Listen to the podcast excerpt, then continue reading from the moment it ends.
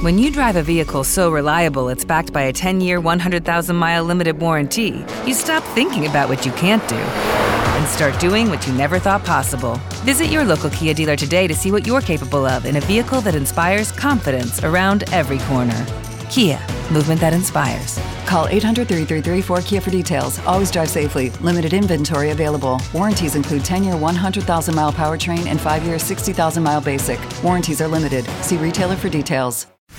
The views expressed in the following program are those of the participants and do not necessarily reflect the views of Saga 960 AM or its management.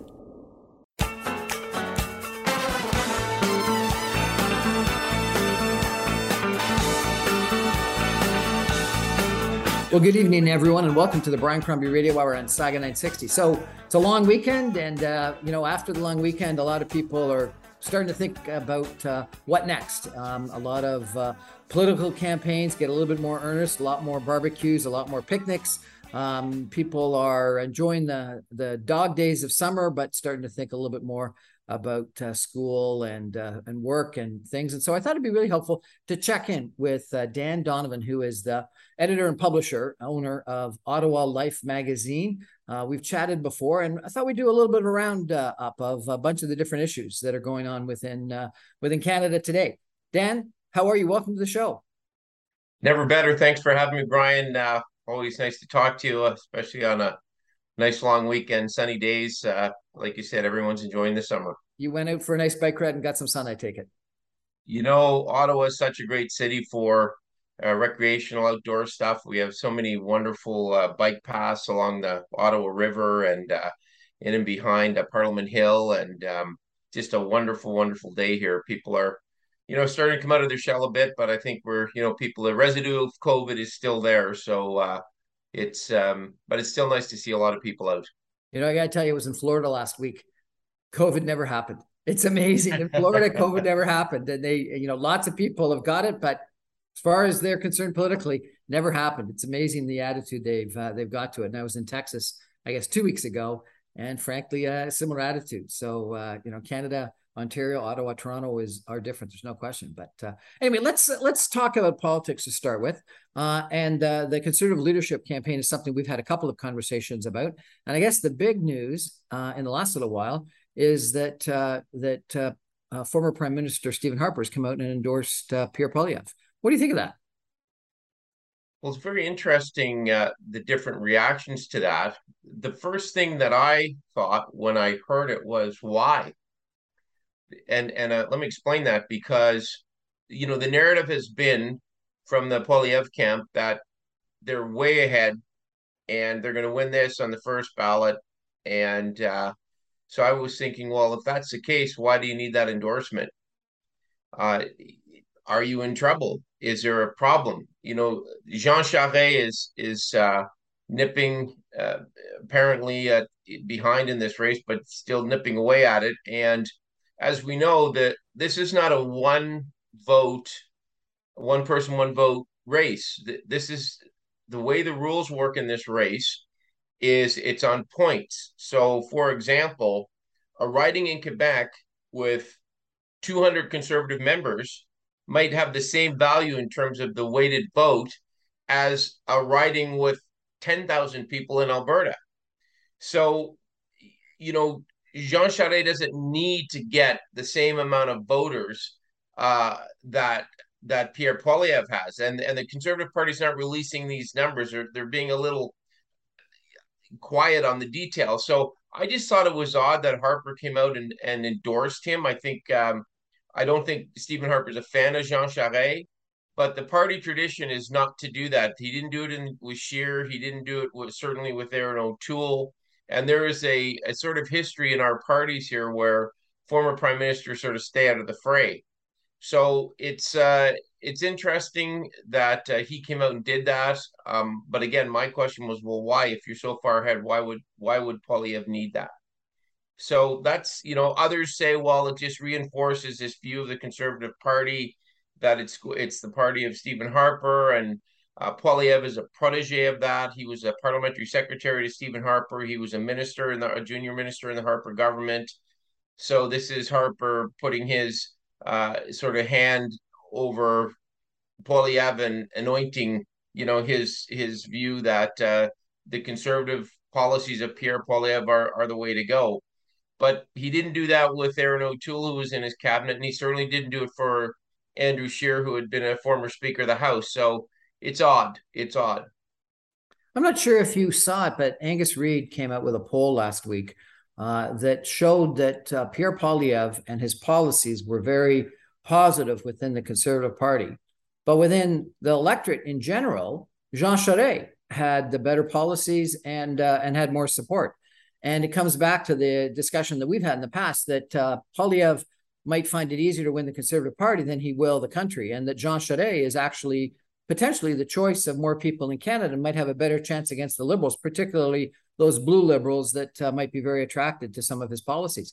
And, some of the statistics were quite telling that that a lot of people that vote Liberal in Ontario and a lot of people that vote Conservative in Ontario wouldn't be choosing Pierre Poilievre, but would be choosing Jean Charest. I don't know if you saw that, and what do you think of it?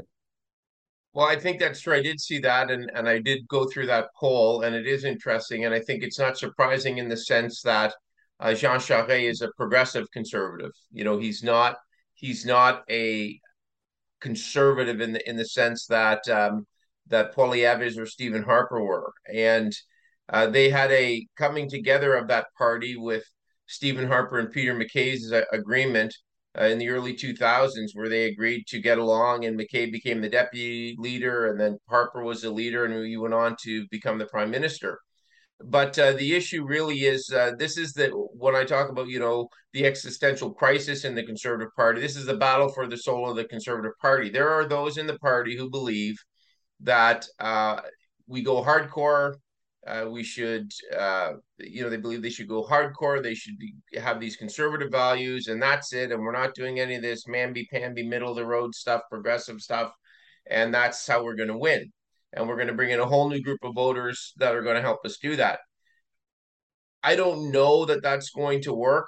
I also think that whoever wins the conservative leadership race, whether it's Poilievre or Charest, they have a very good chance of beating the Trudeau government, because as we know, governments are not voted in. Generally, they're voted out. And I think this government's got the sort of past due date on them. And I think people generally are with this government, this Trudeau government, where they were with the Wynne government back in 2018. They were just saying, like, enough, like, stop, go away, please leave. And I really get a sense when you look at the To Poilievre's point, he was critical of the Bank of Canada. He's been consistent on that, on their policy, on their printing money. He's been consistent about the fact that, their job is to keep inflation at 2%. And a year ago, the Bank of Canada said, hey, Tiff Macklem said, nothing to worry about. We're at 2%. Everybody calm down. There's not going to be a problem. Inflation today is at 8.1%. Gas prices are the highest they've ever been. And part of the things that Poilievre is tapping into is this anger that I sense with a lot of people, that things aren't working properly, that government isn't working properly, the Bank of Canada isn't working properly for us. And then on top of that, you see things happen like the Bank of Canada, even though they messed this up, and they've now admitted they messed it up, they gave out $43 million in bonuses to Bank of Canada employees last year. So there's a problem there. There's also a problem in the federal government. When over COVID, during COVID, federal public employees got almost $1 billion in raises and bonuses, $1 billion.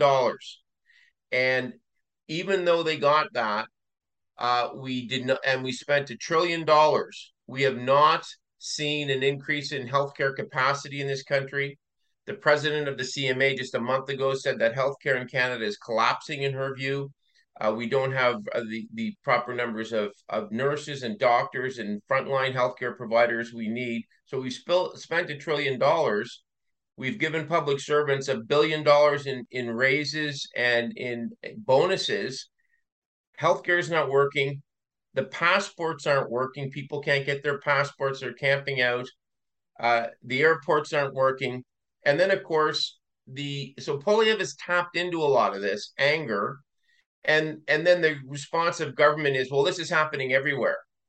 But frankly, it's not, it's just not. And Pearson Airports has a record right now. So I'm gonna challenge you on some of this, sure, Dan, but we're gonna take a break first to give you a breather so that you can respond adequately to my challenge. But we're gonna take a break for some messages. We'll be back in just 2 minutes with Dan Donovan, editor and publisher of Ottawa Life magazine. We're talking, really about a whole bunch of different issues that are confronting Canada today. Stay with us, everybody.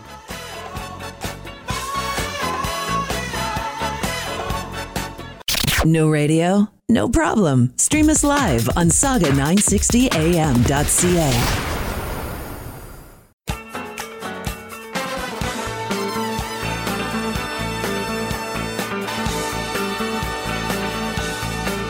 Welcome back, everyone, to the Brian Crombie Radio Hour on Saga 960. We got a special Holiday Monday show with Dan Donovan, who is the editor and publisher of Ottawa Life magazine, someone who I've connected with a few times to talk about politics and what's going on in Ottawa, obviously from someone who knows it unbelievably well. Dan is a former political staffer. He's someone who knows politics well. I got to repeat it again. He's a former stand-up comedian. The man is funny. He's smart. He's an incredibly well-written individual. He writes unbelievably well, and he's a nice guy. And he's obviously a student of politics and current events and knows what's going on. But Dan, I got to challenge you on some of the things that you just mentioned. So first of all, inflation. Inflation is above 8-9% in the whole Western world. The Federal Reserve has just this past Wednesday jacked interest rates by 75 basis points, unheard of in the United States. The European community, the Euro Bank, is going to be jacking up interest rates. The Bank of England has already jacked up interest rates. Inflation is everywhere, and it's certainly impacted by government spending and monetary easing that the Bank of Canada is somewhat responsible for, and clearly the government of Canada is responsible for, but also supply constraints that have impacted the whole world because of COVID and the war in Ukraine, the Russian invasion of Ukraine that has dramatically impacted. How can you say that the Bank of Canada is wrong, has made mistakes when it's happening everywhere? And I take it, if we had not had the kind of monetary easing that the Bank of Canada had, do you think we could have, given that we're in a globally connected world, actually had a situation where we had inflation at 3%? Is there any way possible that Canada could have had inflation at 3% or 2% when the United States, when England, when the whole European community is up in the 8-9% range? Is that possible at all? Well, first, a couple of interesting points here, Brian, and I want to preface what I'm saying by, as we both are, I'm an observer of these things. So I'm pointing out, when I'm talking about these things, I'm just pointing out, for example, the things that the conservative leadership contenders are saying, including Poilievre, Charest, Poilievre and Charest mostly, and Scott Aitchison to a lesser degree. I'm just pointing out things that they're saying with regards to this. With regards to inflation, the governor of the Bank of Canada, Tiff Macklem, has actually come out and said he got it wrong. Now, would we have inflation anyways? Absolutely. But would it be at 8.1% in Canada? I don't know. And the other issue we have to ask ourselves is, we got $1 trillion debt in this country. We have not quite 40 million people. We now have $1 trillion debt. And I've said this before. Before the COVID crisis, our debt was about $425 billion. It's over $1 trillion now. And what do we have to show for that? That's a question, and that is something the electorate will answer in the next election. But there is a lingering feeling out there that not only did the bank get it wrong, and they've admitted they got it wrong. Yes, we'd have inflation now, but 8.3%. And on top of that, what's different here? Every day, we rise, challenging ourselves to work for what we believe in. At U.S. Border Patrol, protecting our borders is more than a job. It's a calling. Agents answer the call, working together to keep our country and communities safe. If you are ready for a new mission, join U.S. Border Patrol and go beyond. Learn more at cbp.gov/careers. Without the ones like you, who work tirelessly to keep things running, everything would suddenly stop. Hospitals, factories, schools, and power plants, they all depend on you. No matter the weather, emergency, or time of day, you're the ones who get it done. At Grainger, we're here for you with professional-grade industrial supplies. Count on real-time product availability and fast delivery. Call, clickgrainger.com, or just stop by. Grainger, for the ones who get it done. Is we also have gas prices through the ceiling. And the fact is that the gas prices are up. We've shut down our energy sector in this country under this government, under the altar of climate change, which is a real thing. But the problem is the carbon tax, this very onerous carbon tax they put on everyone, is going into general revenues. So they're using this carbon tax as part of the general revenues of the government of Canada. Instead of it going into a specific file for climate change, it's just going into general revenues. And that's why they're spending like drunken sailors. And so there's no discipline. And so I think what the Conservatives have tapped into in a very real way is people's frustration that things aren't working.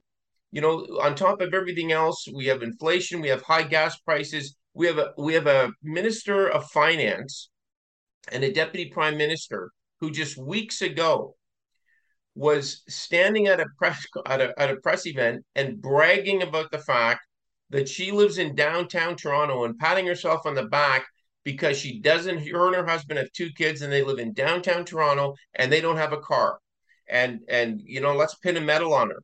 That is just so not the reality of like 99% of the people in this country who don't have access to public transit, who don't have access to the types of things and privileges she has.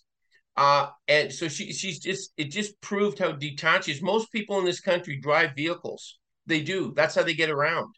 So it's a lack of, as I say in French, sympa with the population. It's like, let them eat cake. Well, you know, no, we're not going to do anything to deal with the gas prices.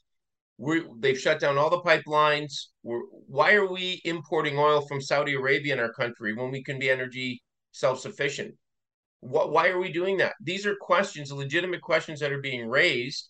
And I think when the government is not able to answer those questions, when people say the ArriveCAN app, why are we still doing that?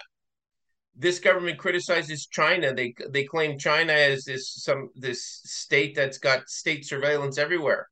But the ArriveCAN app, they are collecting all the data from Canadians on that. They're not telling us what they're doing with it.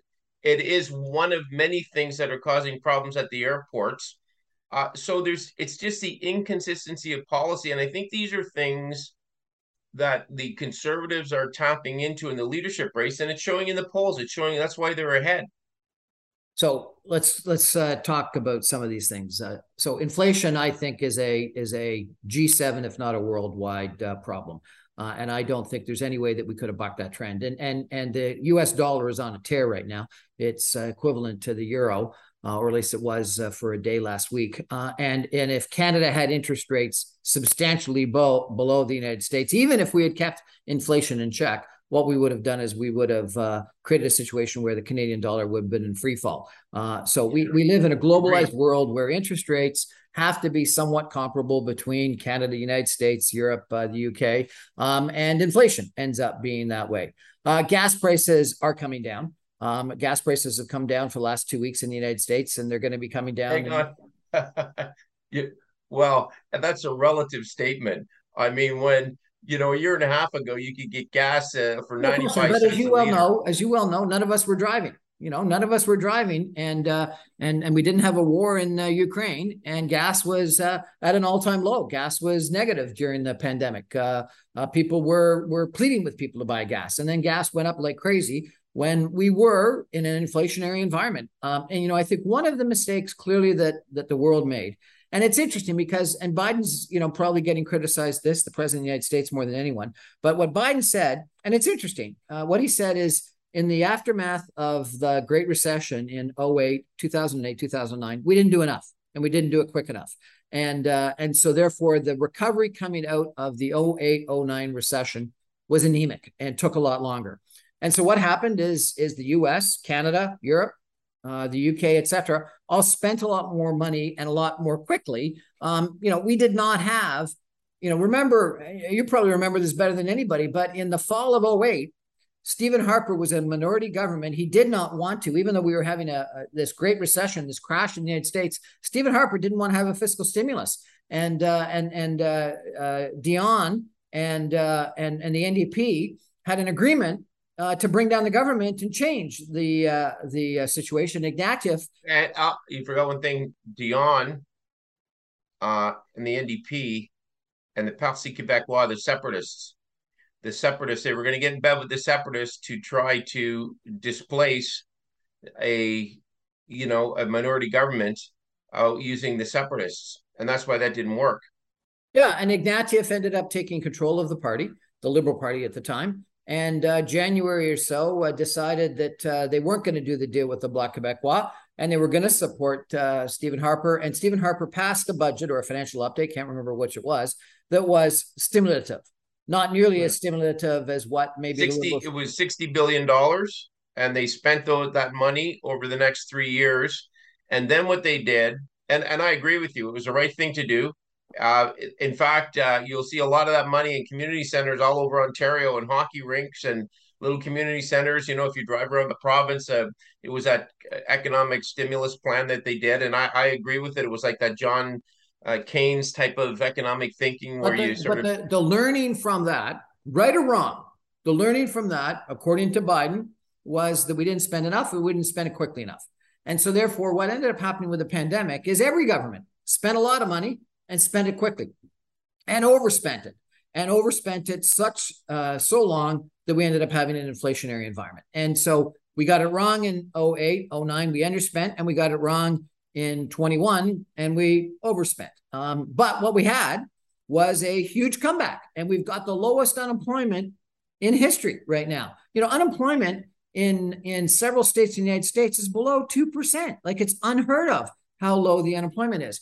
But that clearly has led to an inflationary environment. So, you know, Hang on. The unemployment rate is a bit of a misnomer because one of the things you get when you have high inflation is lower unemployment. And the other thing that's happened in the same period with COVID is that we've had a mass exodus of the workforce from people in their late 50s to their late 60s who are not coming back. So, you know, this is a coincidental thing as well, where there's low unemployment right now because a lot of people exited the workforce and aren't coming back. That's what's driving the employment numbers. But when you get to the debt, and I agree, stimulus is a good thing. Debt is a problem. There's no question. Debt is a problem, and regrettably, no one's been talking about it. And in the last federal election, no one talked about it. Frankly, in the last provincial election in Ontario, nobody talked about it. And you know, even in an inflationary environment, when the Bank of Canada is increasing interest rates to try to slow down the economy, to be giving, to be removing sticker fees on license plate renewals, to be removing tolls on the provincial government and the Liberal government and the Liberal Party and the NDP party were trying to buy votes with policies that made no sense during an inflation. Which policy are you talking about? The license plate sticker? Yeah. You know, well, I think that was brilliant. I think this shows why Doug Ford increased his seats in the legislature, and it told me that this guy is totally in touch with working people and middle class people in this province, because working class people in Canada, middle income people in this country are under a great deal of stress right now because of inflation, because of high fuel prices. Because of, for example, in Ottawa, they talk, you know, they got public transit, or the O train is the O no train because it doesn't work. It's a $4 billion project that was managed by city officials and bureaucrats. Guess who's behind it? SNC. The train don't work. It doesn't work. And so people can't get around in the city. And then when they go to get on the O train, on the days it is working, they want $3.75 per ride. it's not affordable for people. And Doug Ford, I think what he tapped into in the Ontario election was the fact that why do we have this license plate sticker thing in Ontario where everybody's got to pay this money? Why are we doing that? Why? And it was a good question. Why? Why are we doing that? So he just got rid of the fees. I don't see that as, I see that as giving people a break. And it's the kind of thing he gave a break on the gas taxes. Did the Trudeau government give a break on the carbon tax or the gas taxes? No, Dan, that's not buying votes. I think it's being in touch with people. And when you're in an inflationary environment and the Bank of Canada is increasing interest rates to slow down the economy, he's doing the exact opposite thing to which he should be doing. He frankly may not be politically wise, but he should be increasing taxes, not reducing taxes and fees. And what's going to end up happening is the Bank of Canada, you know this, the Bank of Canada is going to have to increase interest rates even more than they otherwise would have because of the things the Ontario government is doing in that regard. What he is doing is exactly what Keynes said don't do, which is he's spiking the punch bowl. When you should be taking the punch bowl away because the party is going way too wild, what Doug Ford did is he spiked the punch bowl in the end, and he's going to froth it up. It's the same thing that Stephen Harper did in 2007, 2008, which I think is going to come down in history as one of the stupidest financial decisions ever made. Politically, maybe smart, but stupid financially, is he reduced the GST by a point, 2 points in total, but another point in I think it was January 2008. Which led to a situation where the Canadian dollar went from something like 95, 97 cents US to 103. And by September, it was down in the 80s. And so what ended up happening is you created this froth in the marketplace. You created a huge amount of fiscal stimulus when we were already over inflated and in a bubble economy, such that the drop is even worse. And that's exactly what I think Doug Ford is doing. So you may be right that he may have bought votes with it and people may have liked it, but it was the wrong financial thing to do. Well, I'll tell you why I disagree with that. And I think it's something that Pierre Poilievre and others have tapped into. And I think that a lot of people aren't sort of connecting this. We have this sort of dystopian landscape we live in right now, where people are under extreme financial pressure, and but the officials and politicians who are in charge of things have a double standard. And I'll give you an example. The very Bank of Canada you talk about, who are tasked with coming up with our banking policy, as I said earlier, they got it wrong. But in their mind, these people who are making these decisions, you're supposed to have a certain sanity about them. They think that even though they did not do their job, like in a big way, it's okay to give $43 million out in bonuses to their staff. Then you look at, like I said, I talked about the pay raises and privileges for federal public servants after people have been devastated by COVID and businesses, and they're giving themselves raises. Then you look at the banks. You look at the oligopoly. The banks in this country have never made bigger profits than they have made during COVID. So you've got six key CEOs of banks here that are an oligopoly. There's no competition in banking. People pay high fees in banking for businesses, for mortgages, for investments. They're paying these crazy fees. The bank presidents in this country earn on average of $14 million a year. The Bank of Nova Scotia last year increased its profits in 1 year from $6.7 billion to $10 billion in profits. So people, people go to the store and lettuce costs $9. And then Doug Ford and other politicians are saying, we got to give people a break. We got to give them a break at the pumps. We got to give them a break at the license bureau. And then other people say, oh, we got to tax people more. No, what we should, and the thing is with the John Maynard Keynes and his whole Keynesian economic policy, actually, what Harper did, and I agree with you, Harper was dragged to the table in 2008, 2009 to do stimulus spending, which he should have done. But at least by the time he got there and he did it, they spent the money, they took the investments, they invested in communities, they got people working, they got these investments out, and then they took the steps to pay the debt back and pay it back down.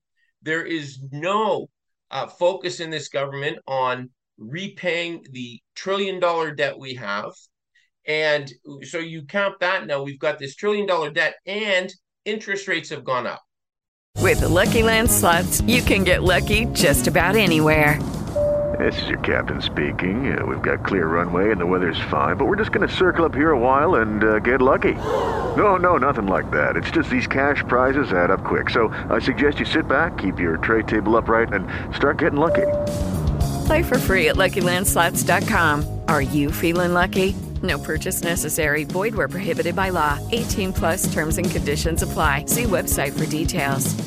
Hello, it is Ryan, and I was on a flight the other day playing one of my favorite social spin slot games on ChumbaCasino.com. I looked over at the person sitting next to me, and you know what they were doing? They were also playing Chumba Casino. Coincidence? I think not. Everybody's loving having fun with it. Chumba Casino's home to hundreds of casino-style games that you can play for free anytime, anywhere, even at 30,000 feet. So sign up now at ChumbaCasino.com to claim your free welcome bonus. That's ChumbaCasino.com and live the Chumba life. No purchase necessary. VGW. Void where prohibited by law. See terms and conditions. 18 plus. So you have a bank. I agree interest rates had to go up by the Bank of Canada to curb inflation. But part of this problem is, you know, our government, the federal government, on multiple levels has made what is a difficult situation worse. They've made it worse by not only their actions, but they've also made it worse by their own behavior. They're at the trough, you know, rewarding themselves. The bank should have said, we're not taking any bonuses or raises this year. I go back to a guy like Frank Stronach at Magna International, you know, one of the most successful industrialists and business people of the last half century in this country. And people used to criticize him because he would get a percentage of the company's earnings. You know, and he was a billionaire. He, one year, I'm don't quote me on this, Brian, but I think one year he made, I don't know, like $40 million. But, you know, when the downturn happened, he didn't take any money because he said, that's not that we have a constitution and I can't take money because we're not making money. But in government, whether they're making money or not making money, they're giving everybody bonuses. So people, everyday people who are struggling with, you know, an interest rate that goes up, even 1% can cost a family $500 or $600 a month. Yeah, we're going to have, because of the interest rate increases, we're going to have a decline in housing prices, and we've got to recognize that what ended up happening is we had a bubble, and the bubble was created by cheap interest. And what ended up happening is a whole bunch of people took advantage of that cheap interest and bought homes that were more expensive and bigger than they probably could otherwise justify in a regular interest rate environment. And so I agree with what you're saying in a impact on people. My concern is that it's going to be bigger. And what we're going to do is we're going to have, there's a good chance that we have a 20%. RBC and BMO have come out just this past week and said they're predicting between a 15 and 20% decrease in housing prices. And that's what should happen because our housing prices have gone up by 30-40% last year. Absolutely. So therefore, people are going to hurt. But when you think about what's happened is we've been the beneficiary of these low interest rates. And we put the government of Canada, the Bank of Canada, put in these, number one, these low interest rates, and number two, the deficit spending to get people through the pandemic. And what ended up happening because of that is too many people invested way too much money in the stock market and too much money in housing. Stock market is down 20%. Overall, the tech part of the stock market is down 35%, and they are predictor typically of what goes on in the rest of the economy. And so if that's 20 to 35% decline, that should suggest a dramatic depreciation in housing prices, which is going to impact people even more than you're worried about. What I'm saying is that government and the Bank of Canada should be doing the same thing. And we've got the problem now is that the Bank of Canada is trying to slow down the economy at the same time as Doug Ford is doing the opposite. And it may be politically saleable and it may be smart politics like you say it is, but it's actually not good financial policy. And in the end, the Bank of Canada will have to do even more work to bring the inflationary environment to heed. Anyway, part of the problem is we've actually talked more about the fiscal situation in Canada than the leaders have in the last couple of leadership debates. You know, one of the things is the only guy in the last two leadership debates that was talking about fiscal policy was Maxime Bernier and Erin O'Toole and Andrew Scheer and Justin Trudeau and Jagmeet Singh. They didn't talk about any of this, which is part of the problem, is that we don't have people that are willing to talk about it. We're going to take a break for 2 minutes and come back more with Dan Donovan. And I'm going to ask him about the other big issue that happened this past week, and that is the Pope's visit, and what he thinks of both the visit, of the apology, and of the comment that that we've had a genocide in Canada. Stay with us, everyone. We'll be back in just 2 minutes.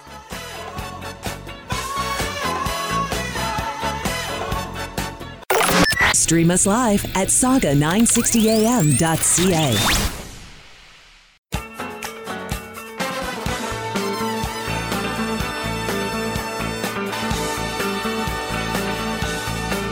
Welcome back, everyone, to the Brian Crombie Radio Hour on Saga 960. We got a special Civic Monday. What is actually called? Is it called still Civic Monday? I can't even remember what it's called these days. But anyway, our August long weekend holiday.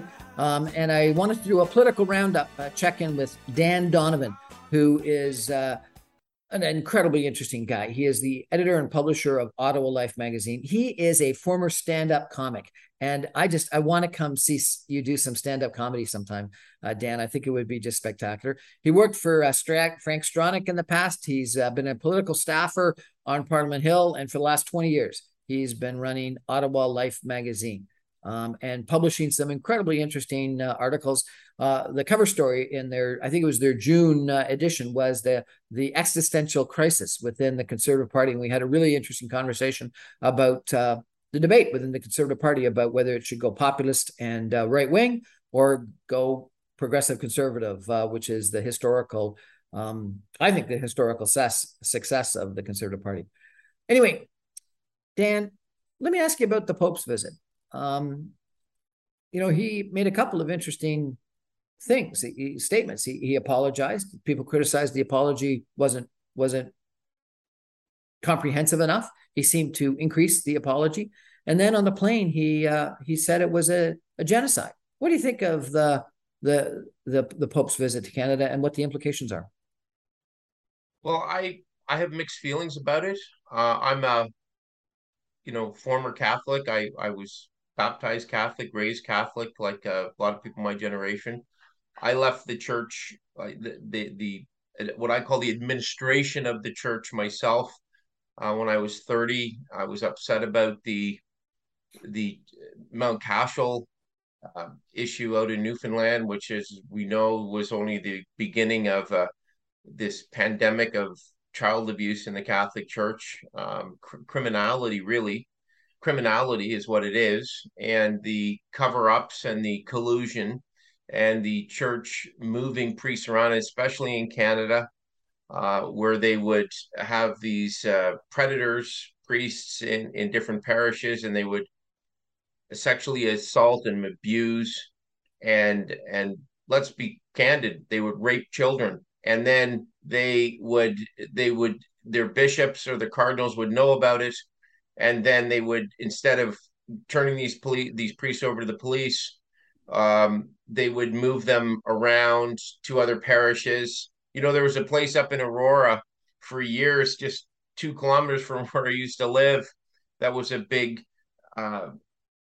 it looked like some kind of a vacation spa, but that's where they would send these derelict priests for years to recuperate and to get therapy, so then they could put them back out to commit more crimes. So this is a tragic issue. The abuse that happened, especially in the indigenous communities, is awful. It's generational. There's a lot of pain there. So on the one hand, I think the Pope coming here was good in the sense that they're coming here to apologize. I mean, it's the Pope, the leader of the church in the world.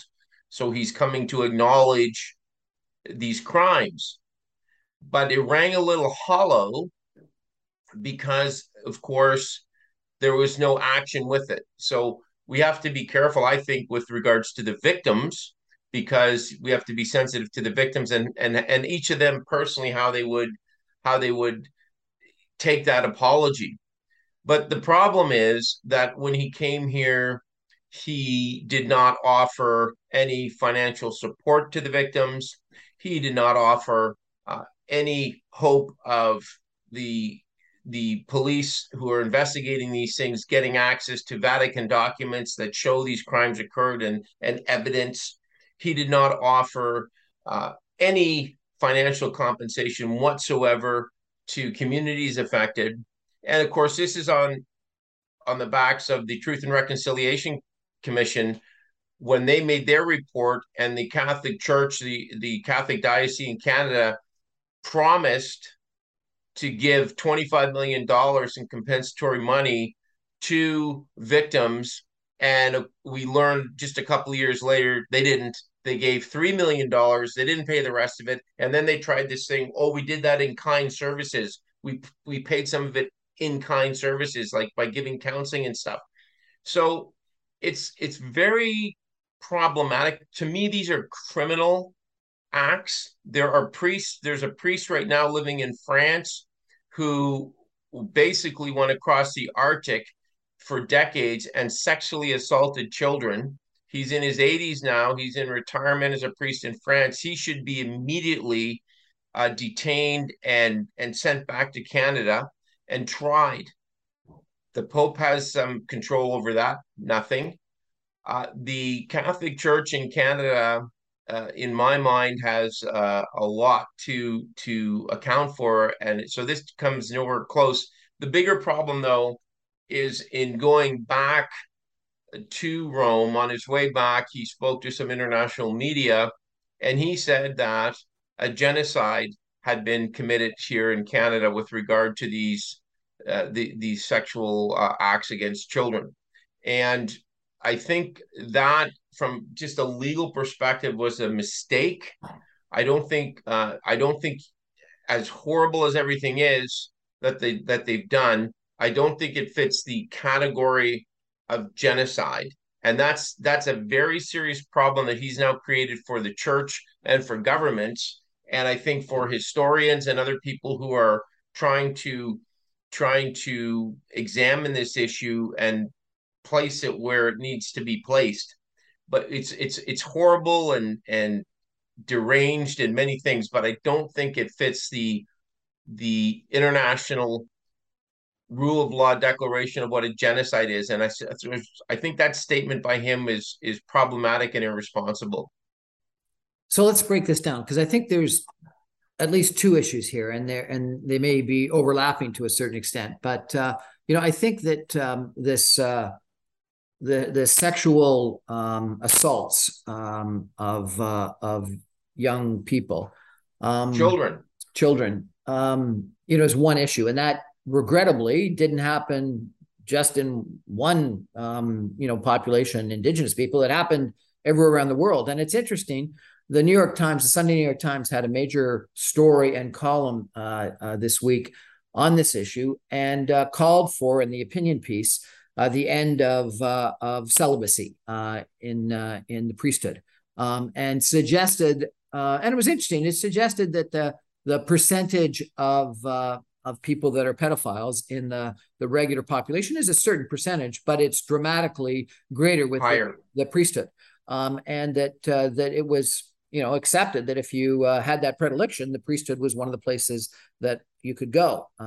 Maybe because you could practice that urging that you had, and or because you were trying to find a way away from it. But for whatever reason, the issue is very prevalent. And it was interesting. They also talked not only about sexual assault of children, but of nuns, and that is the story still to come. But also that it happened around the world. So it's not just something that happened in Canada. It's not just something that happened with Indigenous people. It happened everywhere. And I think we know that. And so what they said is that celibacy is unnatural. It was not something that the Old Testament asked for. It's not something that the New Testament asked for. It's not something that Jesus ever suggested was appropriate. It's something, and it wasn't in the church for numerous centuries. It was something that was put in place later on. It was actually put in place in the 9th century by the Pope in the 9th century, because the priests had concubines. So they had all these mistresses, and there's a whole history behind this. The priests used to be able to get married prior to that. It's not a a law of the Bible. It's certainly not a law of the Scripture. This is a law put in by what I call the administration of the church that has so perverted the church, Brian. And I have many friends who are Catholic. With the Lucky Land Slots, you can get lucky just about anywhere. This is your captain speaking. We've got clear runway and the weather's fine, but we're just going to circle up here a while and get lucky. No, nothing like that. It's just these cash prizes add up quick. So I suggest you sit back, keep your tray table upright, and start getting lucky. Play for free at LuckyLandSlots.com. Are you feeling lucky? No purchase necessary. Void where prohibited by law. 18 plus terms and conditions apply. See website for details. Who are still practicing Catholics who, you know, and are wonderful people and are very troubled by all of this. And I think you just hit the nail on the head with what is the problem. And you're absolutely right when you say it didn't just affect Indigenous children. I mean, for me, when I left the church, it was because I was upset about the Mount Cashel case, which were non-Indigenous, you know, young kids in Newfoundland. And when you say it happened around the world, you're absolutely right. So, well, why did it happen around the world? Well, because the Catholic Church was spreading its faith around the world in the 16th, 17th, 18th, 19th century, and they were building, you know, dioceses and parishes all over the world as people spread in North America and as settlements grew in Australia and everywhere. And so the idea that you could have a celibate priest is unnatural, first of all. But in these communities, the priests had a lot of power. You know, they had just as much power as elected people or a mayor or the head of a city. You know, that with their moral suasion and power, it gave them great influence over people.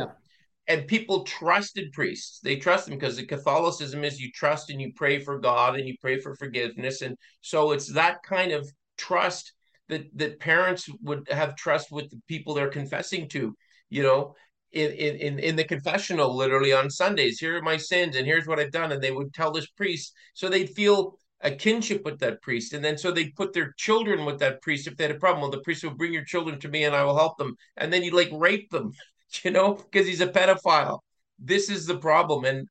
So to your point, the problem with the Pope and the problem with this visit is it's all a little much, it's a little late.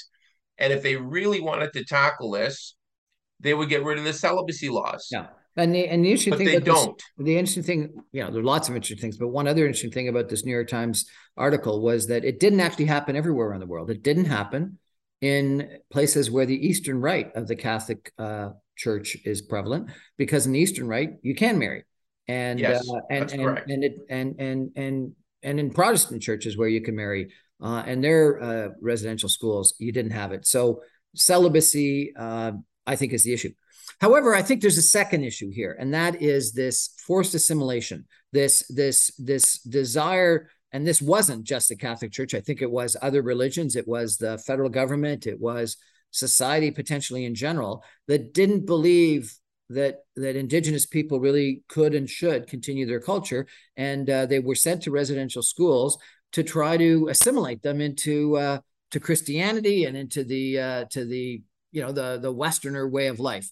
And that is what potentially the Pope was talking about in regards to a cultural genocide, where, you know, I think that he thought, and I think there's a lot of people that think that churches generally, the government in addition, really were trying to get rid of Indigenous culture and assimilate them into Western culture. And I think that's a separate issue. It's not sexual assault, it's racial or cultural assault. Well, I agree to extent. What I would point out, though, I mean, former Supreme Court Justice Beverly McLachlan, you know, referred to what happened to Indigenous people as a cultural genocide.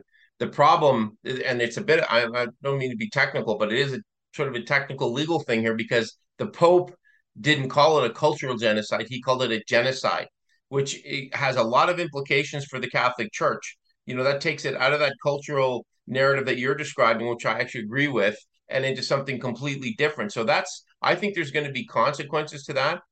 And to your point about Indigenous people in this country, I think one of the challenges, and we're seeing it, and I think it's another problem with the government we have today, because in our country, one of the weaknesses in our country is our citizens are not educated in civics and in history.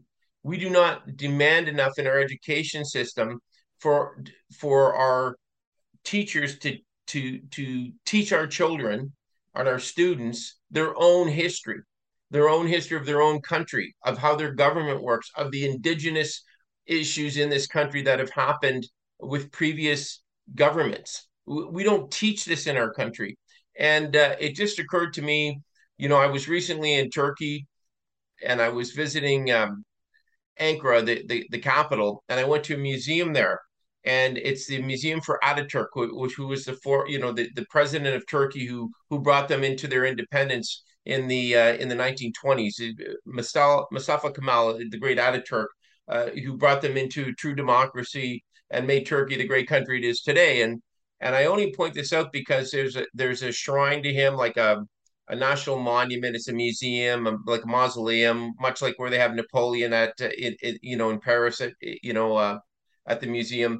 But the point is, the day I was there, there were hundreds and hundreds and hundreds of school kids. And I was talking to one of the Turkish interpreters, and they said, no, we learn the history of our country. The kids need to know the history. They need to know where they came from. They need to know what happened in our country. And this is a problem in our country, that we don't have people who are knowledgeable about our history generally. So people have all these weird ideas of our history here. But to your point, one of the great things things we should do in this country is teach people about the tragedy of what's happened to our Indigenous people and the steps taken moving forward, you know, to try to right that wrong, because it's a big wrong. We're talking tonight with Dan Donovan about a whole bunch of different issues. And the one that we've just been talking about is about whether it's a cultural genocide or whether it's just something incredibly terrible that we collectively have done to our Indigenous people. Dan, I can't remember who said it, but someone had said that Abraham Lincoln talked about the original sin of the United States being how they treated their Black people, and the original sin of Canada is how we treated our Indigenous people. And so I agree with you. I think it's a massive issue, and we need to educate people about it. We need to do something about it. Anyway, we're going to take a final break and be back in just 2 minutes. And given that it's our civic holiday, I'm going to ask Dan a little bit about one of the big issues that's come up recently about civic politics. Stay with us, everybody.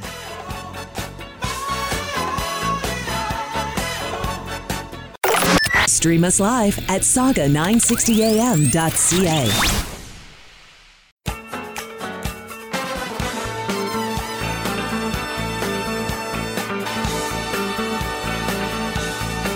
Welcome back, everyone, to the Brian Crombie Radio Hour on Saga 960. As usual, I've had a lot of fun arguing with Dan Donovan, who is the Ottawa Life publisher, editor, owner, writer, incredible guy, nice person who's been kind enough to take me to a couple of stand-up comic events and other receptions. And I was kind enough to invite him to a couple of hockey games and got to him when we were at Dan and civic holiday. And so I got to ask you.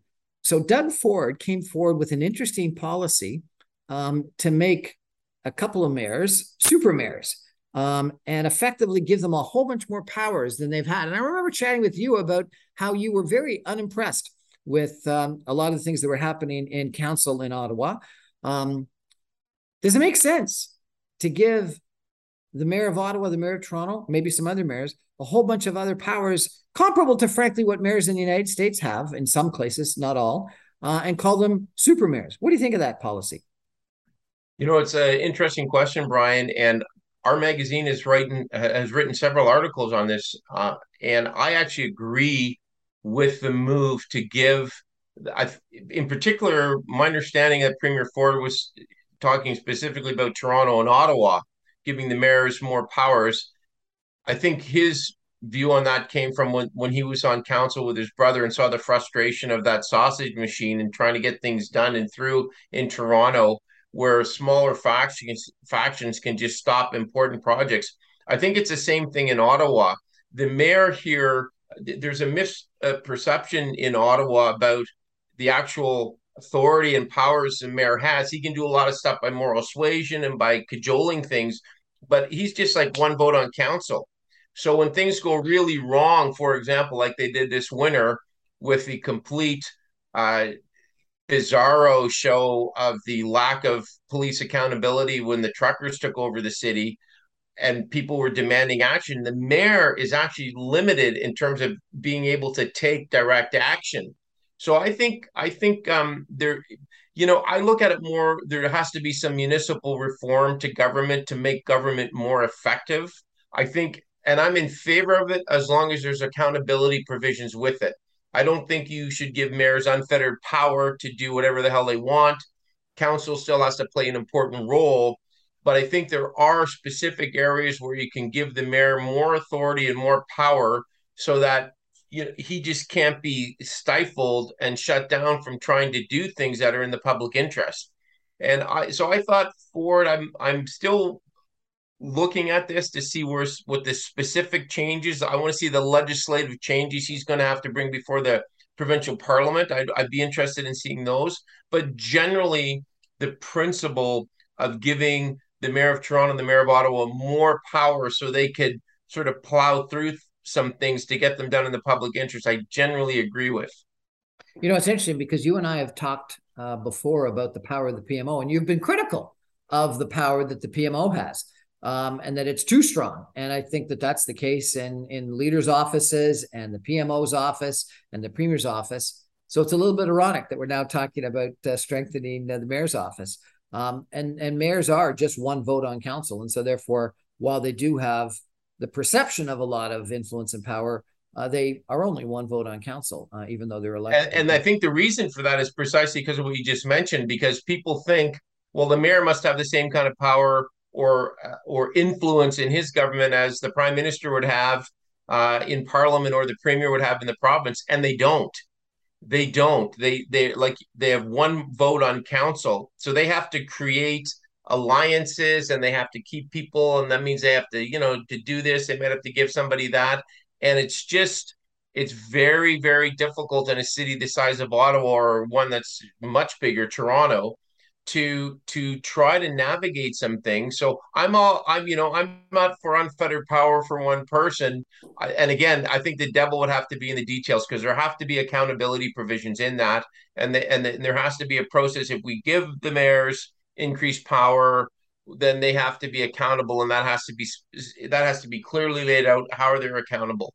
You know, it's interesting that a couple of councils have actually taken votes and voted against providing their mayors with increased power, and so some councils don't want to give up any power and give it to the mayor, and so they actually disagree with what Premier Ford has been saying, and that I think is interesting that councils disagree, which has got to make some comment about what they councils think about whether the mayors deserve that incremental power or not.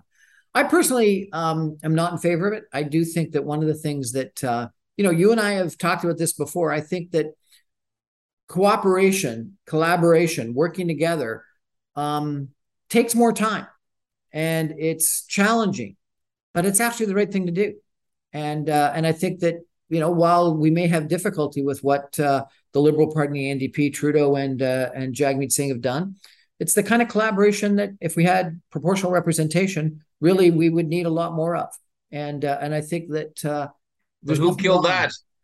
Who killed that? Who killed proportional representation? Justin Trudeau.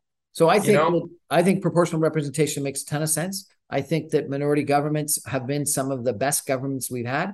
I think collaboration and cooperation, working together with different political parties, is the right thing to do. And I think if we have first past the post or strengthen PMOs or strengthen mayors, we defeat our system of one vote, one person, one vote. And so I'm actually not in favor of it. But maybe we'll be talking about this in the future. Anyway, that's our show for tonight. Dan Donovan, editor and publisher of Ottawa Life magazine, thank you so much for joining us. This has been a political sort of roundup for Ontario Civic Holiday and holiday for Monday for lots of different provinces across Canada. A real pleasure chatting with you, Dan. I remind everybody I'm on every Monday through Friday at 6 o'clock on 960 AM. You can stream me online from Ottawa at www.saga960am.ca. Have a great holiday, everyone. Have a great week. Good night, everybody.